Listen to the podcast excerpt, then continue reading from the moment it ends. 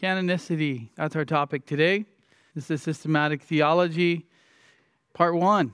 There's a four parts that we need to work through because systematic theology is large. It's a lot to go through. There's a lot to teach on from the Bible, obviously. So we're still in bibliology. We'll do that for a couple more weeks, I believe, on the schedule. Actually, next week might be the last one on bibliology. Then we start the doctrine of God. And we'll work through the doctrine of God through about the third or fourth week of January.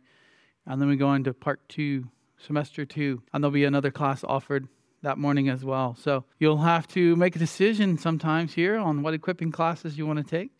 And that's fine. You don't have to feel like because you took part one, you have to stay in all four parts for, for two years. We do have a book giveaway this morning. I found I had two copies of this. So, The Christian Life, a Doctrinal Introduction by Sinclair Ferguson.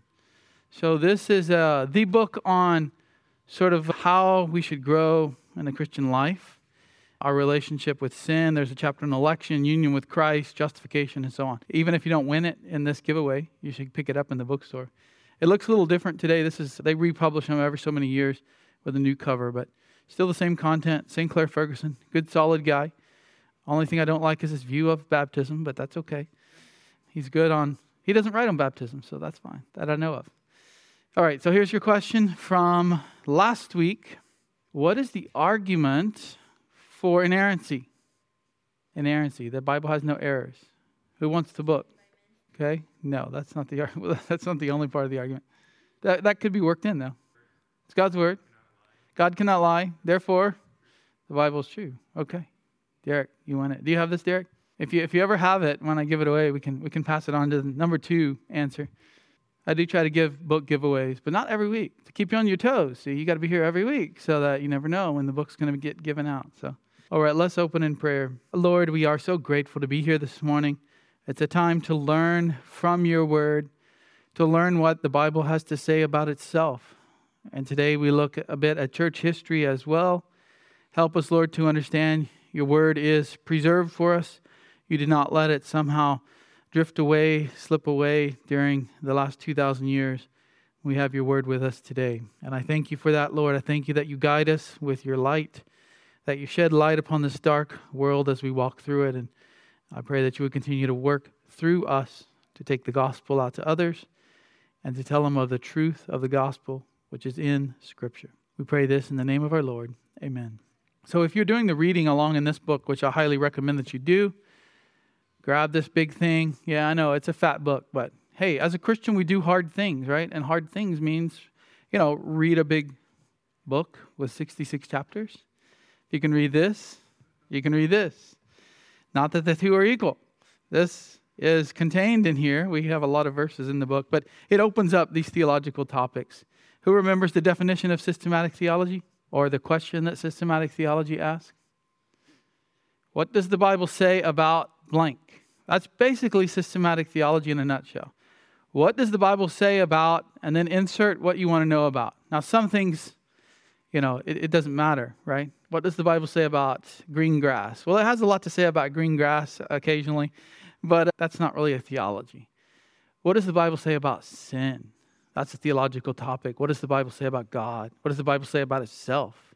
What does the Bible say about Christ, the Holy Spirit, salvation, man, angels, end times, the church? All of those are topics of systematic theology. So what we're looking at today is canonicity. Canonicity. This Bible is a canon of books. It has books in it that are part of the biblical canon. And outside of this, there are no other books that are part of the biblical canon. So this is one hundred percent the canon. There are other words God said. There are other words Jesus said. But they weren't written down and put into the Bible.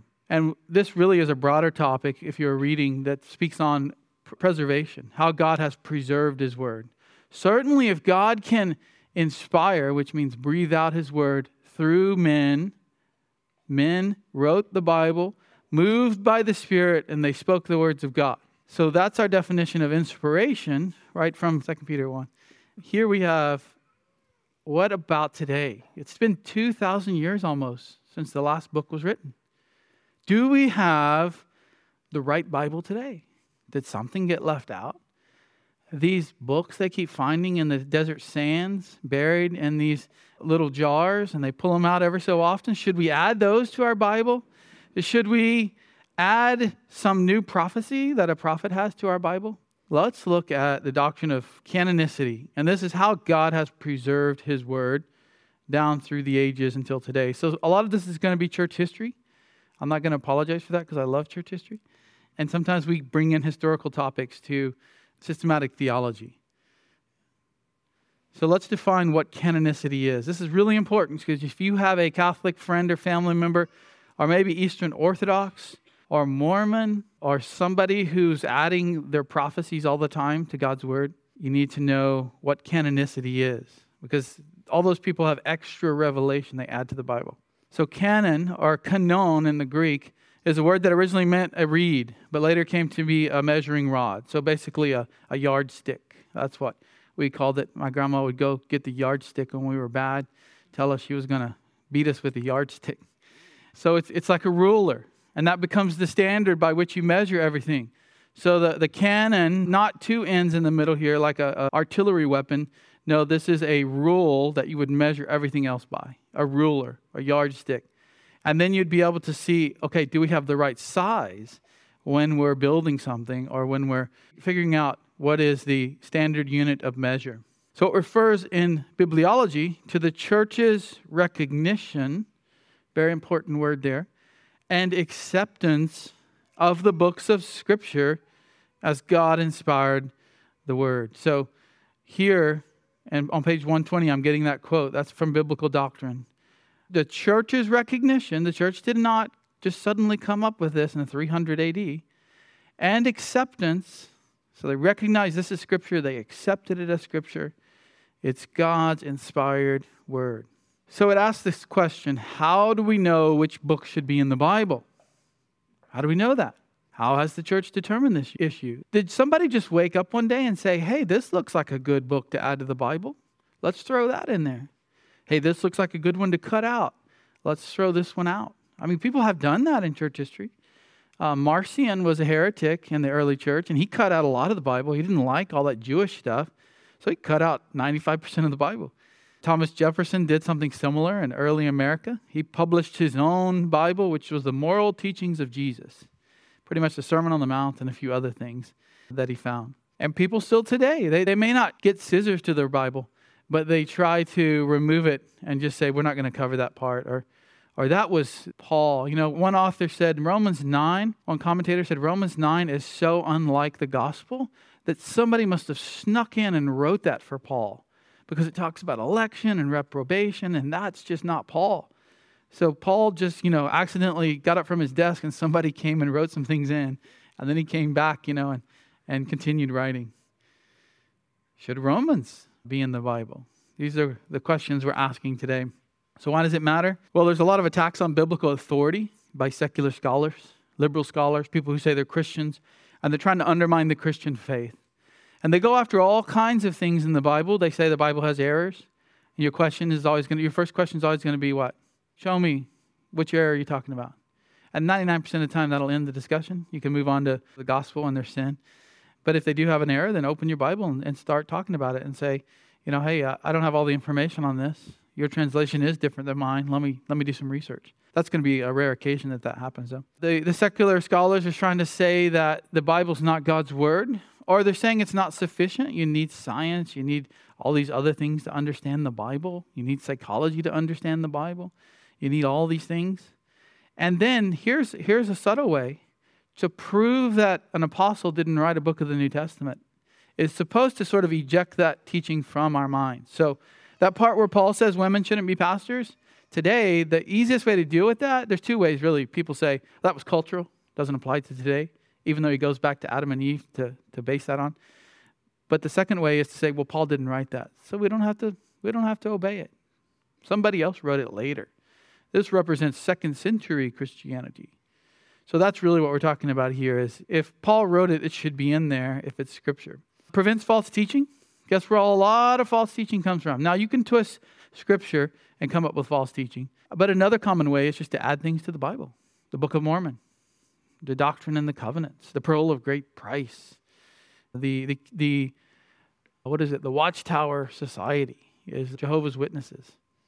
Purgatory comes from, is it Second Maccabees? First and Second, Second Maccabees or something like that. Maybe Third Maccabees, I can't remember. Not a book of the Bible, but they have added it in the Catholic Church to the Bible. So here's some false teaching today. They they found a while back some books in the desert sands of Egypt, and these were probably meant to be thrown in the trash. It probably was the trash, you know. What's this false teaching? We found a, it's like when you find a certain false teachers today, and you say, I don't want to sell this back to the used bookstore because somebody else might get it. So you toss it in the trash, and then you take the garbage out. Well, here's a here's a trash can that didn't fall apart over time in Egypt. And so they find these. Oh, the Gospel of Thomas. It's a new gospel. It's written by Thomas or Judas. And it has all these Gnostic false teachings in it. And people, liberals will say, we should add that to the Bible. Or they will say, like Bart Ehrman, there were many types of Christianity, and it was just kind of a war between the different types of Christianity, and one finally ruled the day because they got rid of everybody else. And that's our Christianity. But he says, look, there were other kinds back then. No, these were later writings. These weren't written by Thomas the Apostle. These weren't written by Judas. These are Gnostic writings. Second Maccabees, that's, that's the view of purgatory. I had it in my slide there. This is called the Apocrypha. The Apocrypha. We'll look at Apocrypha in a moment. Evangelism. Mormons need to know that where they're looking for the source of truth is added books. They've added to God's Word. Here's some more. Doctrine and Covenants. Book of Mormon. Jehovah's Witnesses. Watchtower. Andrew Holden says, materials such as the Watchtower are almost as significant to the witnesses as the Bible, since the information is presented as the inspired work of theologians, and they are therefore believed to contain as much truth as biblical text. So you need to know when you're talking to these folks that they're not just bringing along a commentary. This is equal to Scripture. And it doesn't do any good to say, well, you know, they, they love Jesus and they're, they're kin to me and I grew up with them. What's their view of Scripture? If they think that's equal to Scripture, that's going to be an issue, obviously, in whatever they say, and in your apologetics with them and your evangelism with them and so on. Roman Catholics, Greek Orthodox, they've added Old Testament books. The cults today, and the Gnostics, they have all kinds of Gnostic writings, they say, that go way back. So the question is, is the canon open or closed? Can we add new books to the Bible? Do Pentecostal and charismatic apostles give us new revelation? Or is it closed? I mean, is it still open?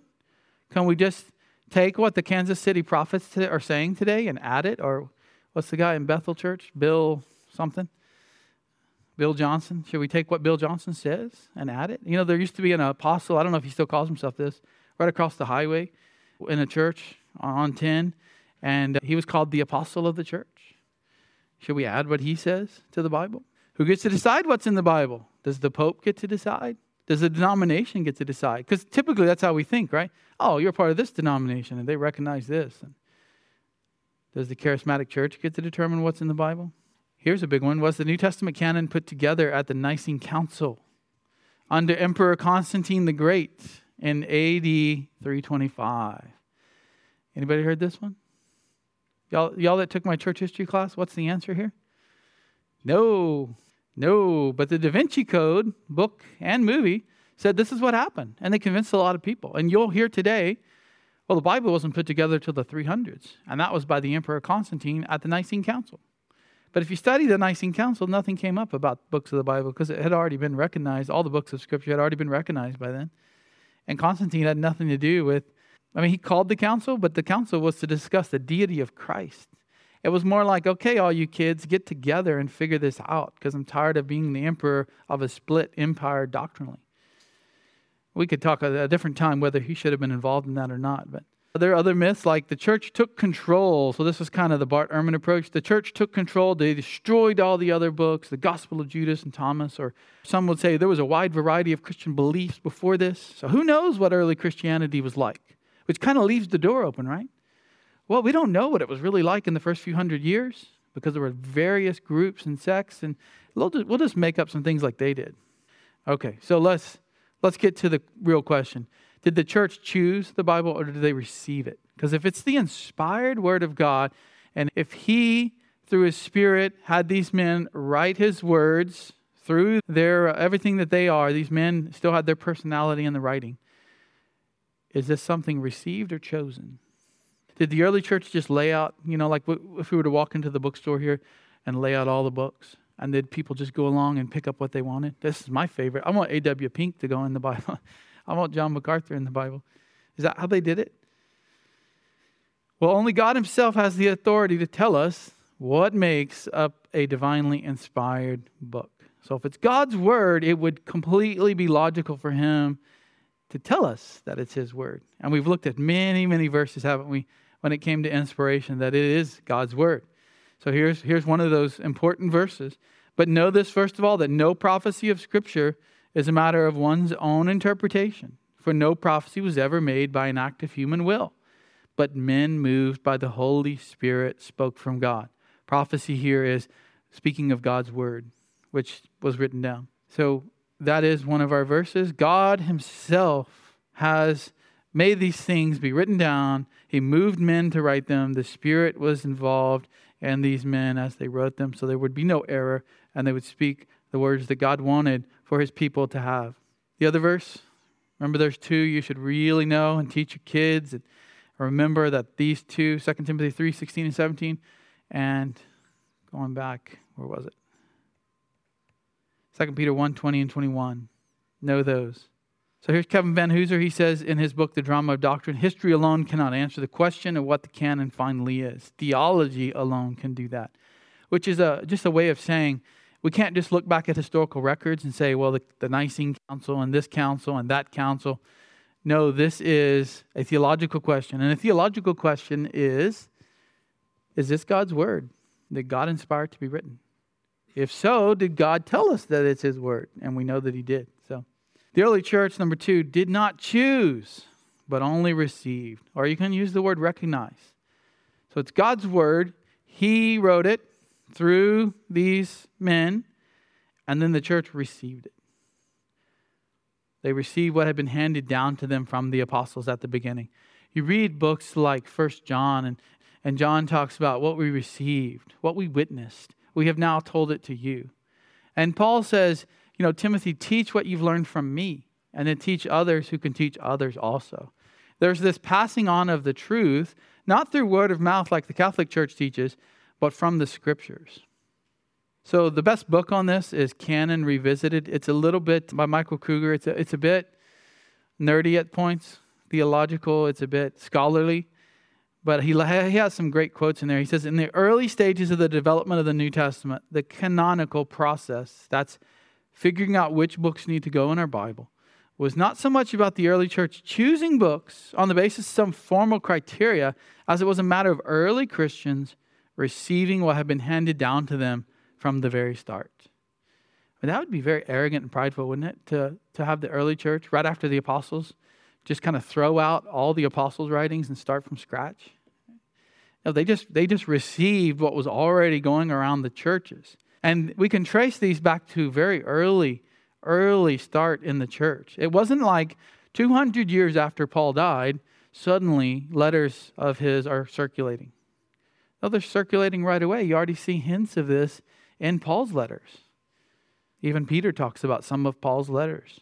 J I. Packer said the church has no more given us the New Testament as a canon than Sir Isaac Newton gave us the force of gravity. God gave us gravity by his work of creation. And similarly, he gave us the New Testament canon by inspiring the individual books that make it up. Newton did not create gravity, he recognized it.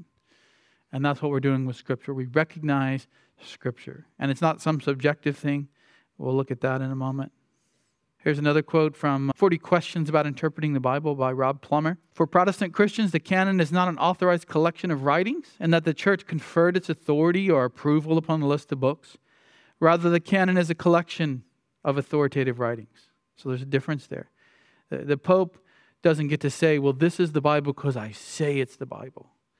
No. God wrote the Bible, and it's a collection of his writings. The, Bible, the biblical writings have an inherent authority as works uniquely inspired by God. So what is inherent? Scripture, within Scripture has an authority, right? The Scripture itself has an inherent authority because it's God's word. Canonization is the process of recognizing, key word there, recognizing or receiving. Those work. Never say the early church chose the books of the Bible. No, they recognized, they received it. based on that inherent authority, not bestowing it from an outside source. So they didn't run to Rome because Rome wasn't even that, you know, it was just one of the churches back then. It wasn't the church. That didn't happen for hundreds of years. They didn't run to Rome and say, okay, pastor in Rome, can you please tell us what the Bible is? No, every church had certain letters they recognized as inspired. They may not have every single one. These are the early days. There's not a printing press. You can't go stick it in a photocopier and make a couple of copies of Romans. So you might be in the boondock somewhere in a little church, and you don't have every book yet, but as time goes on, you'll get all the books. So how do we know that the books in the canon should be there? Here is the two-pronged approach right here. And we've already looked at this somewhat in a different form earlier in bibliology. Scripture attests to itself. So the Bible says it's the Word of God, and the books tell us that they are the Word of God, which means we should include them in God's holy book. Okay, well that sounds, you know, like any old person could believe that. Any unbeliever could believe that. Well, the second one's important too, the witness of the Holy Spirit. Because if you just have number one, you know you've gone to people and said, this is the Word of God, and they said, no, it's not. And you say, yeah, this is the Word of God. And they say, no, it's not. What about Islam? What about the Quran? What about these other books?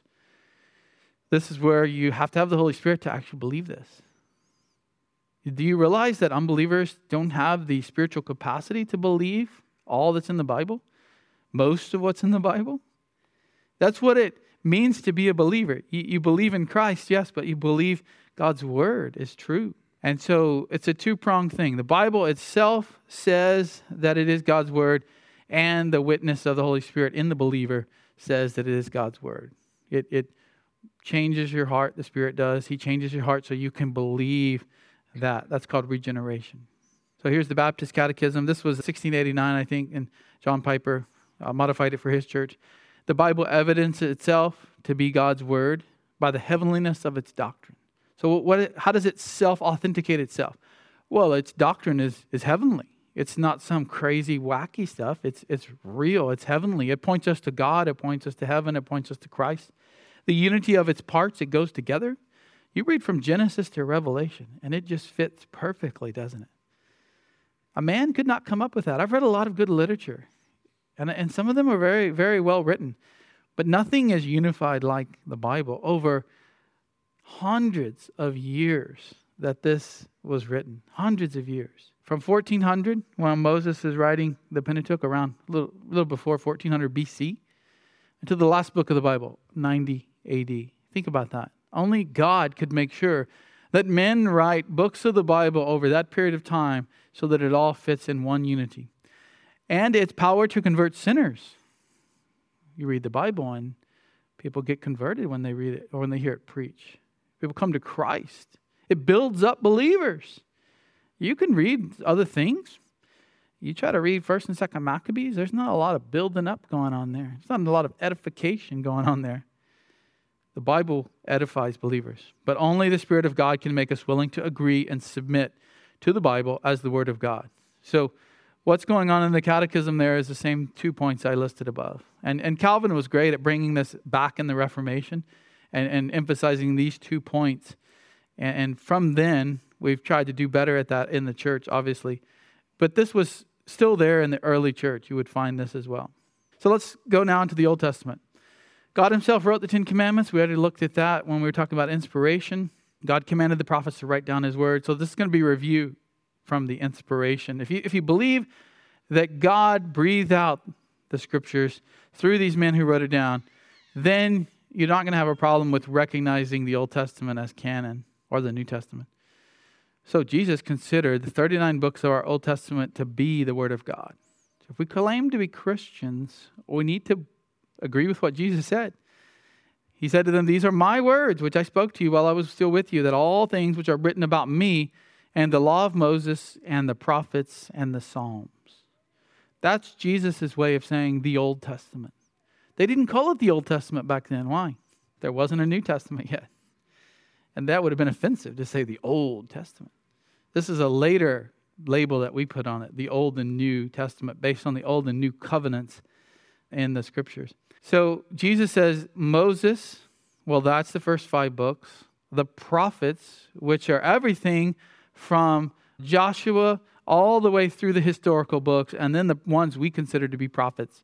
And then the Psalms is a way, because the Psalms is a big book of the writings. So this is a way of saying the law, the prophets, and the writings, which are the three sections of the Old Testament. So it's a way that they would say in this time, all the Bible, because that's all they had when Jesus was saying this. So he considered that to be the Word of God. He uses the law and the prophets five times in the New Testament, and that included all the New Testament, because the writings sometimes just come in under the prophets. So that you could say the Bible in various ways. You could say Moses and the prophets. You could say the law and the prophets. You could say the law and the prophets and the Psalms. You could say the law and the prophets and the writings. All different ways of saying the Bible at the time. Every Old Testament book is quoted or alluded to in the New Testament. So if we take the New Testament as true, and it points to the Old Testament as Scripture, then we should take that as true. There are some exceptions like Ruth, Ezra, and Song of Solomon. A lot of people find allusions, allusions in the New Testament pointing back to the Old. Those can be a little tricky, somewhat subjective. Is this really pointing back to something in Ruth? Is this really pointing back to something in Ezra? There are a lot of allusions in the New Testament. But those are the only three. It doesn't mean we throw those out. It just means that those weren't quoted. Walt Kaiser states the New Testament has between two and four thousand allusions to person, events, or teachings in the Old. So there's a lot of debate, right? Because like I said, it's subjective on allusions. But most would agree there's a couple of thousand allusions, maybe up to four thousand. So when you're reading the New Testament, you don't even realize how many times the author might be pointing back to something in the Old. And you have to know the Old really well, and then you start reading the New, and you think, oh, wow, I've seen this now in the Old Testament. That reminds me of this, and that reminds me of that. So here's a council in A D ninety, and this was a council of Pharisees, of Jews, of rabbis. And after Jerusalem was destroyed, they got together, and they said, look, we lost a lot of Scripture. We lost a lot of scrolls, I should say, in Jerusalem. We need to nail down and make a list of the books that are God's Word, so later generations can see this. So there was a discussion, what exactly is in the Hebrew Bible? There's a lot of people writing strange things these days, they said. And they didn't throw out any book that had previously been included, nor did they add any books. So the same books that the apostles would have had, the same books Jesus would have had of the Old Testament, they affirmed all of those. Nor did they say, oh, hey, something has recently been written, you know. The the strange things that are out there have been written. Is it Bel and the Dragon? Or is it Dan- Daniel and Susanna? I can't remember all of these Apocrypha. Daniel and Susanna. These additions that people made to Daniel back then. They didn't say, this looks very much like God wrote it. Let's throw it in. No, it's the same ones that Jesus had already recognized and the apostles and everybody during that day. So here it is, first century. On the left here, and then on the right is the way we do it today. So, first five books, the law, the Torah, Genesis, Exodus, Leviticus, Numbers, Deuteronomy. Then the prophets. So, there's former prophets. We call these historical books, but they consider these prophets. Why? Because they're speaking the words of God. Everybody knew Moses was a prophet, but that's called the law because he's the lawgiver. Now we have other people speaking for God. These are called the prophets. Joshua, Judges, Samuel, Kings. Now we divide those up, First and Second Samuel, First and Second Kings. So we get some more books out of that. That's one, one of the reasons there's twenty-four books on the Jewish list, thirty-nine on our Christian list. Then you have the major prophets, Isaiah, Jeremiah, Ezekiel, twelve minor prophets. And then the writings are everything else. Now there's a couple of books in the writings that we don't expect to be there, right? What do you see in the writings that you think might be in the, should be in the prophets? Daniel. You see Daniel there? We consider Daniel a prophet. So if you move over to the right, that's our Bible today in the Old Testament. Daniel's listed as a major prophet. They consider Daniel in the writings. So we won't go into reasons why and whether that's has to be that way. Also, some of these writings we consider more historical, don't we? Like Ezra, Nehemiah, or the Chronicles. Seems to be a lot of history in there. So we, we think of those more as historical books. And uh, yeah, the Psalms, obviously in the writings, Job, Proverbs. Usually this is wisdom literature. Ruth we think of as historical. So they had a different way that they spoke of those books, but they're the same books. And so if you did the math, Even though we have thirty-nine and they had twenty-four, it's the same books. They just divided some, right? Ezra and Nehemiah was one book. We consider it two books. First and Second Kings was just Kings. Why? Why was First and Second Samuel just Samuel? Because when they translate it into Greek to make up what's called the Septuagint, so you go from Hebrew to Greek. So people before, right before the apostles and Jesus and after it, they only read Greek. And many of them had lost their Hebrew, even in the land of Israel. And so they translated it so they could understand it into the modern language at that time, which was Greek. And when they did that, it doesn't always fit nicely on one scroll. Translations don't shrink the words. They multiply words, right? Because you have to find more words to explain. And especially with Hebrew, which is very condensed. You don't even have all the, the vowels. You just have little points at the bottom. And so they expanded it. And hey, it doesn't all fit. So we got to divide King somewhere. Let's divide it here. This is part one. This is part two. It's one book. But it becomes two books as we think about it today. First and Second Samuel, First and Second Kings, First and Second Chronicles. So the early church recognized this as well. One of the famous writers here, Eusebius, wrote a lot about the early church history. And he said in one seventy, there was this guy, Melito, bishop of Sardis. He said, when I came to the east and reached the place where these things were preached and done, and learnt accurately the books of the Old Testament, I set down the facts and sent them to you.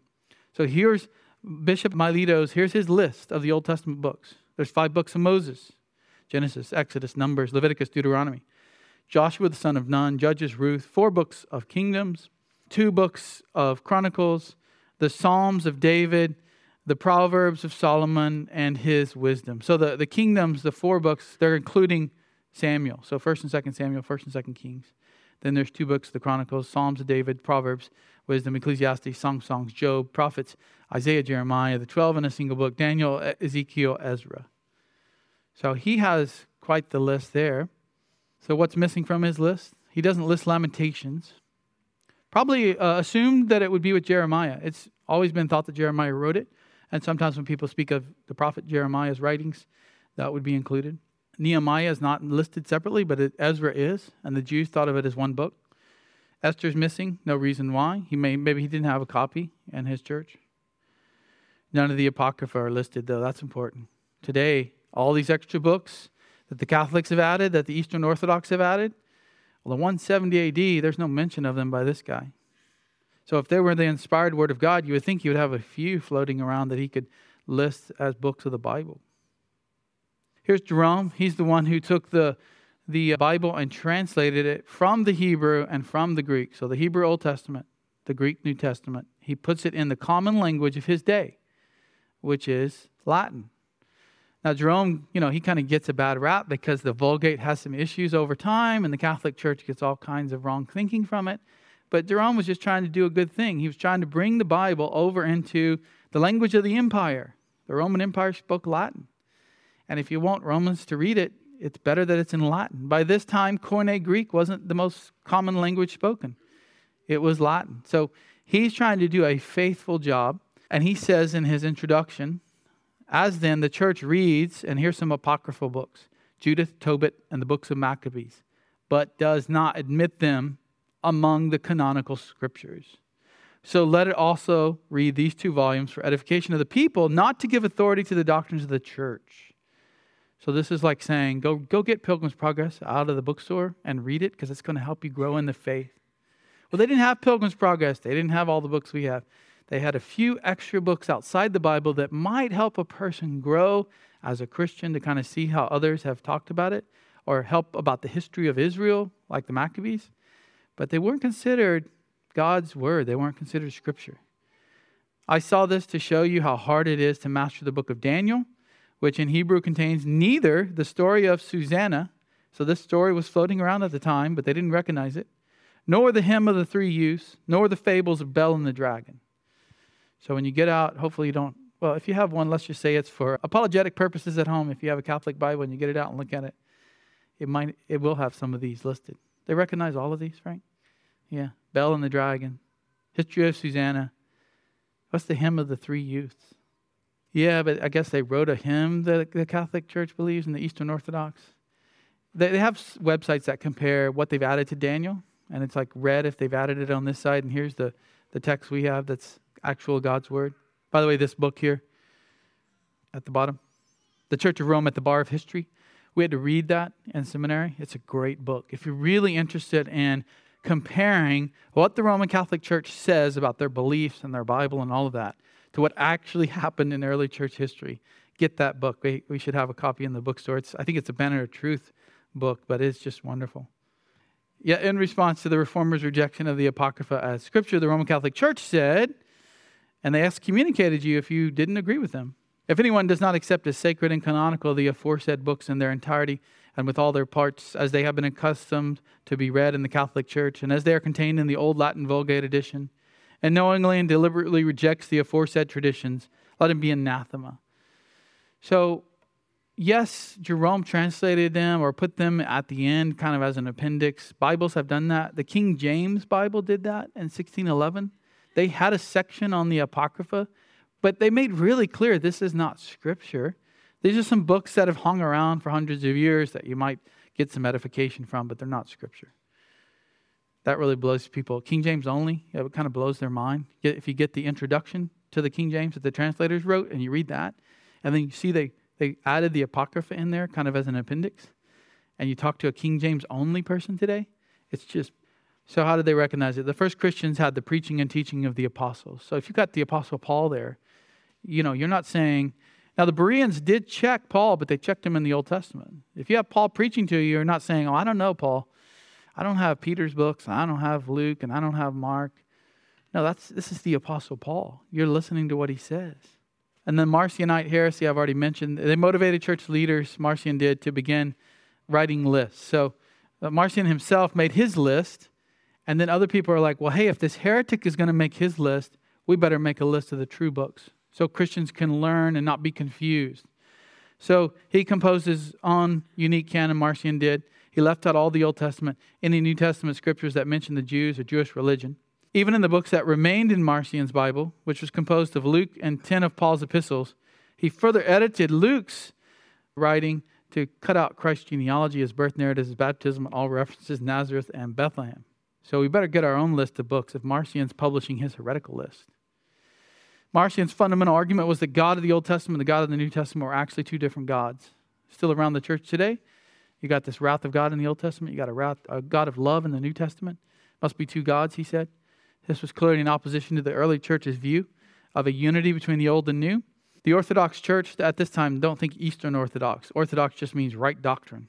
So the church with a right doctrine, the true church, their view of the complete canon can be seen clearly as early as the second century. Tertullian claimed Marcion was the first person to separate the New Testament from the Old. All Christians at that time believed they were together, and Marcion said, let's start taking some scissors to our Bible. In other words, according to Tertullian, no one had previously tried to separate the old from the new.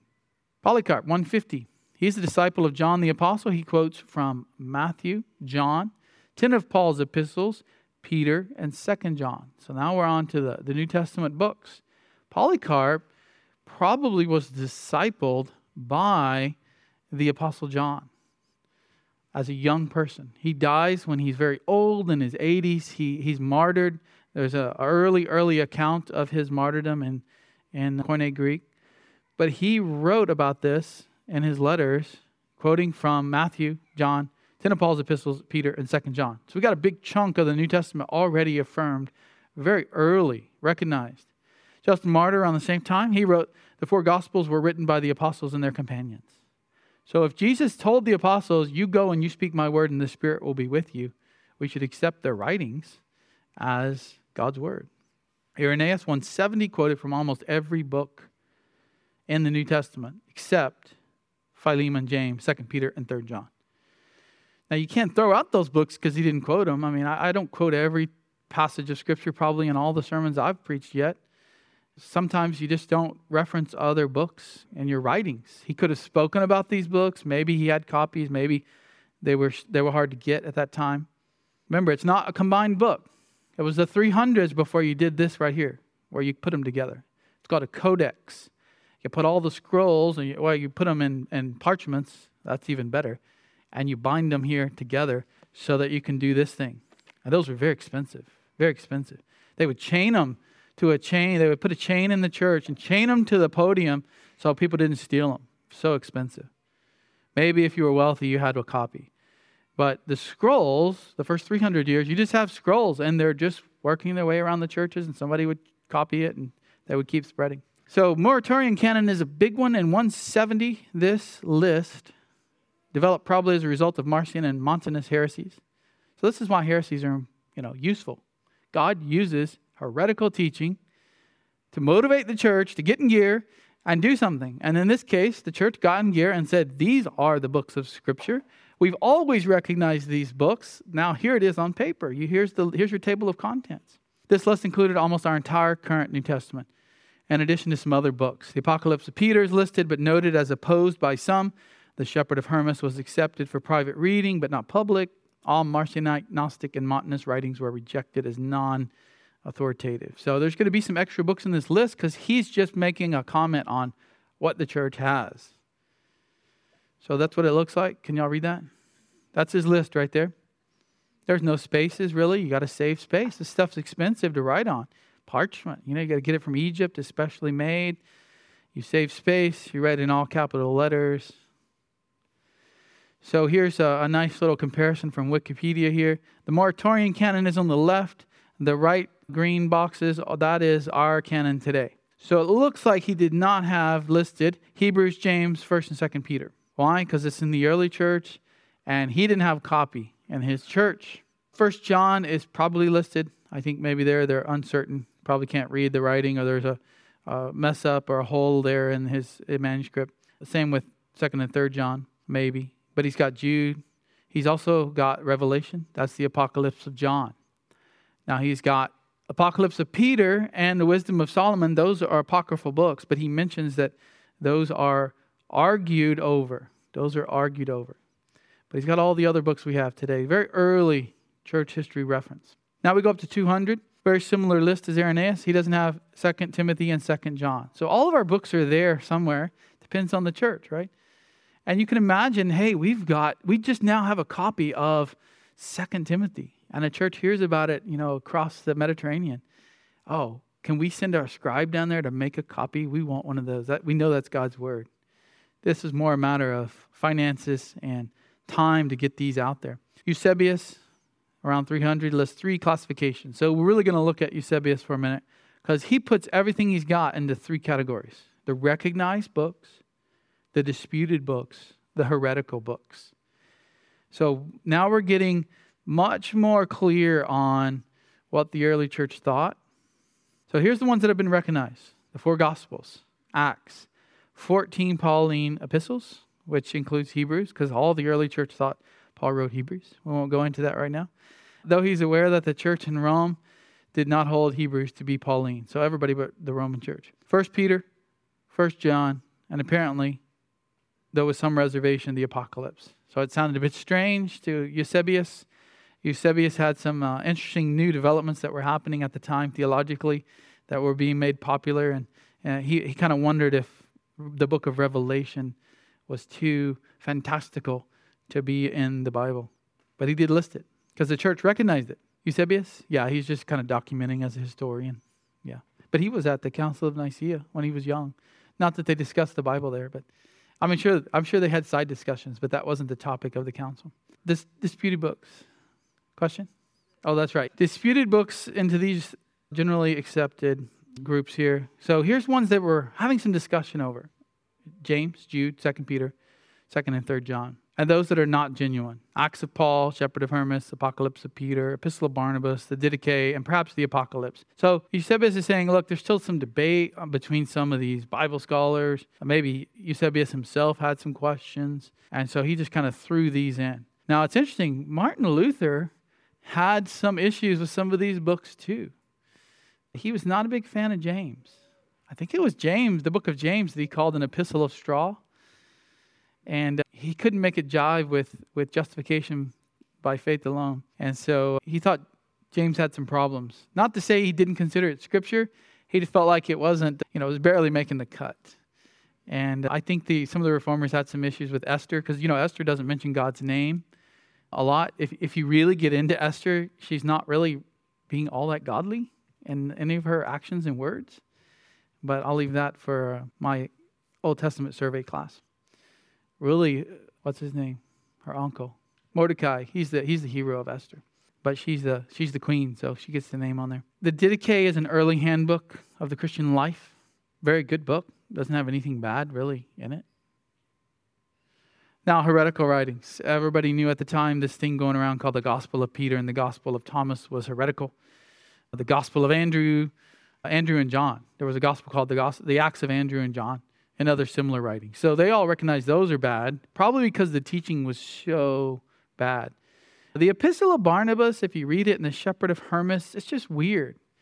In my church history class, I quote some of these, and I think it's the the Shepherd of No, it's, is it the Epistle of Barnabas? One of them, this big whale, he has a vision, and this big whale just flops up on the land and belches out all this stuff and speaks to him through the belching. And it's really strange. All right, now we have a manuscript. It's called Cheltenham. I think that's where it's at today, in a, in a family that owns it in England. It's a North African manuscript from three sixty A D. This is what the churches in North Africa believe. North Africa at the time is part of the Roman Empire. That's where Augustine was. These are Romans living in North Africa. These were all the farms are. This is like the south of the Roman Empire. This manuscript that, that has the list of Bible books includes all the New Testament books except Hebrew, James, and Jude. Okay, now we get to the big one, Athanasius.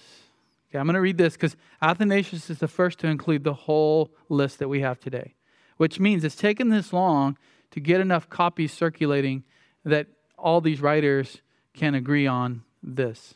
Before then, let's say Frank's, you know, he he's up in Dallas and he says, I've got sixty-six books.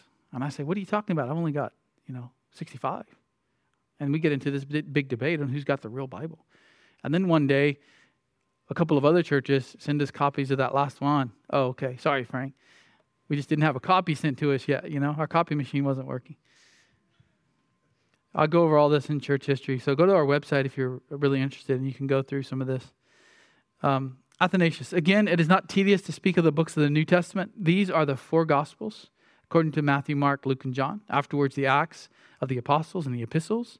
They were called the Catholic Epistles, meaning they were generally sent to all the churches. There's seven of those. James, Peter, John. After these, one of Jude. In addition, there are fourteen Epistles of Paul written in this order. The first to the Romans, then two to the Corinthians. After these, to the Galatians.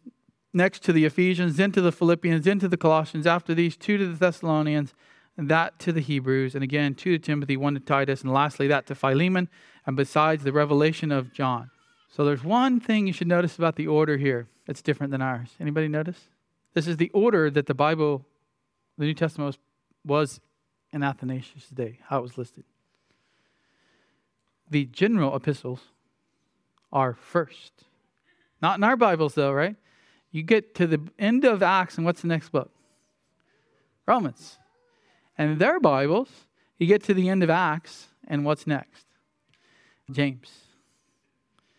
Some some was Hebrews. So it, a lot of times, an early Greek Bible would have the general epistles to all the churches, and then Paul's epistles, which were to specific churches.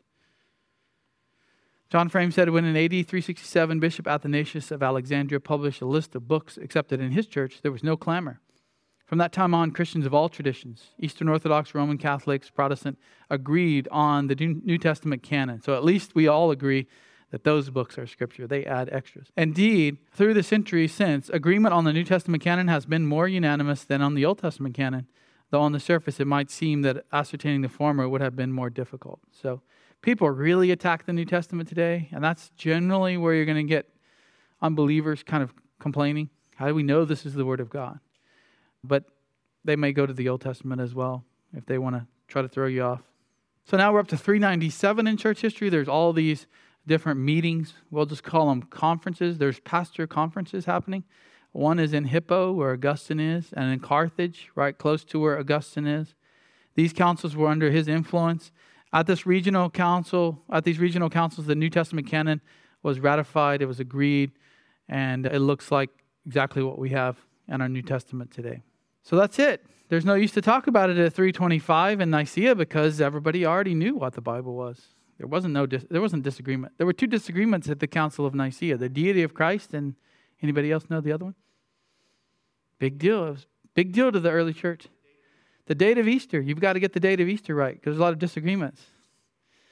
Now, we're not as concerned about that, but we normally go with what they decided there. But if you ever wonder why Easter doesn't always match up with Passover, and there's kind of this thing going on, that's the, the Council of Nicaea, that's why. So there's some early Bibles where they put them all together. Now we're in the three hundreds, the Codex Vaticanus. It was found in the Vatican. That's why it's called that. Codex means it's bound up like we think of a book today. It has all the Bible, almost all. There's some that are missing, probably either fallen out in some of these code- codices or just weren't around to put them in. They were around. They weren't around in that scribal place that was doing the work. It is considered to be one of the best manuscripts of the New Testament text. You got Sinaiticus, very interesting story here. Don't have time for the whole thing, but basically in the eighteen hundreds, this German guy was rummaging around in the monasteries of Egypt.